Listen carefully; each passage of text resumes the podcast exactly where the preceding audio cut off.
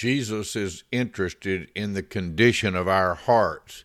He says not only don't commit adultery, but he says don't even look with lustful intent towards a woman or a woman towards a man.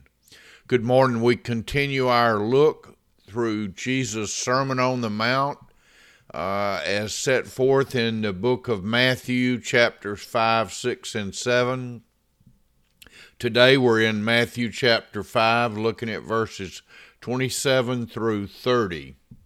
Let's read those verses together and then pray. You have heard that it was said, You shall not commit adultery, but I say to you that everyone who looks at a woman with lustful intent has already committed adultery with her in his heart. If your right eye causes you to sin, tear it out and throw it away. For it is better that you lose one of your members than that your whole body be thrown into hell. And if your right hand causes you to sin, cut it off and throw it away. For it is better that you lose one of your members than that your whole body go into hell. Let's pray. Heavenly Father, help us to get it that you have called us to live a life where our hearts are pure and clear before you, to be a man after God's own heart. That we are not going to be perfect in this world, but that you've called us to live our lives where our hearts are seeking after the things of your heart on a daily basis. Lord, help us. This is not what we can do on our own, but we can do all things through Christ who gives us strength. Amen. Bust the lust with a change of heart. Yeah, listen to that. Bust the lust with a change of heart. Jesus is teaching a very vital principle as well as a very pointed lesson in holiness. He's showing us that the Old Testament prohibition against adultery goes far deeper than just the action itself, but even to the thought. Every action we take is preceded with thought. It may be a quick thought, but we think before we act, even though we sometimes say you should have thought before you acted. No, you should have thought more, but you can't, your hand can't reach out, your eye can't look unless your brain tells it to, thus, you've made a thought about it. So, we need to be in control of our hearts. We need to have a change of heart where our heart is no longer lusting after the things of this world, but rather the things of God. We need to have a heart for God. There's a line out of a hymn that says, Change my heart, O God, make it ever true. Change my heart, O God, may I be like you. You are the potter, I am the clay.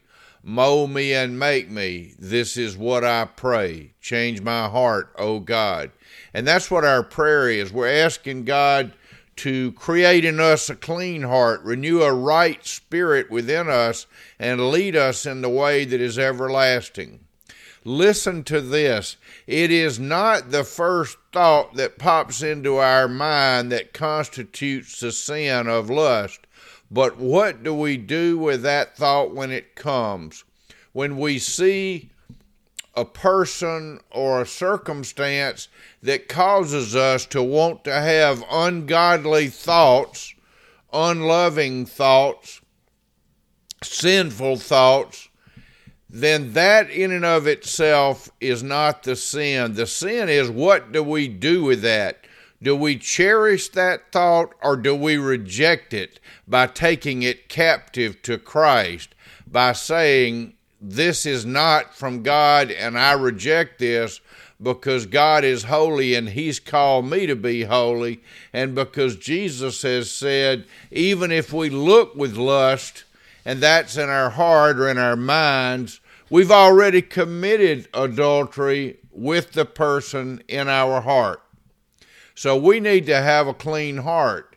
And we need to give our hearts. In Romans 12, it says, I urge you, therefore, brothers, by the mercies of God, to offer your bodies as a living sacrifice. Well, the major part of our body is our heart or our mind, our the place of our emotions and where we form our thoughts in our brain in other words as well as in our heart. And that's where the battleground is. The mind is the battleground. And we have to decide right now whose we are. If we belong to Christ, then our eyes belong to Christ and our heart belongs to Christ. We can't be saved just as to our soul. It has to include all of us. So we want it, we want all of us to be saved and we want all of us to be holy. And so when he gets to the, the next two verses, in verse 29 and 30, where he says, If your eye causes you to sin, tear it out and throw it away. Or if your hand causes you to sin, cut it off and throw it away.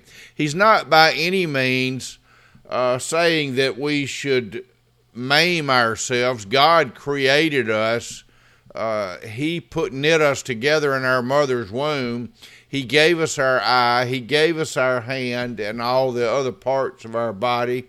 And the fact that you've only got one eye or even no eyes won't keep us from lusting in our heart. We need to bust the lust by having a change of heart, by giving our hearts to God along with the rest of our bodies, mind, soul, and spirit, and saying, Lord, my heart is yours I no longer have the right to use it for things of this world, for things of sin, but it's committed to you. And I will take captive any thought that is contrary to your word and your will. Now, as long as we're walking around in this flesh, we're going to have these struggles. I heard an 80 year old pastor the other day candidly admit that he was still very much uh, finding himself in those struggles, even though he wins those struggles far more often than he ever did, they're still very much a reality in his life and one that he has to deal with on a daily basis. And so do each of us. So, what, what are we doing? And it's not just men. Uh, I'm speaking like it's just men, but obviously it's not. It's all people that we should not have lustful thoughts towards other persons uh, in that way that would constitute adultery by our thoughts. It's not the act, but it's the thought that first creates it. And that thought originates in our heart. And so, this phrase that came to me is let's bust that lust, let's have a change of heart. Change our heart, O God, make it ever true. Change our heart, O God. May it be like you. Praise God. Amen.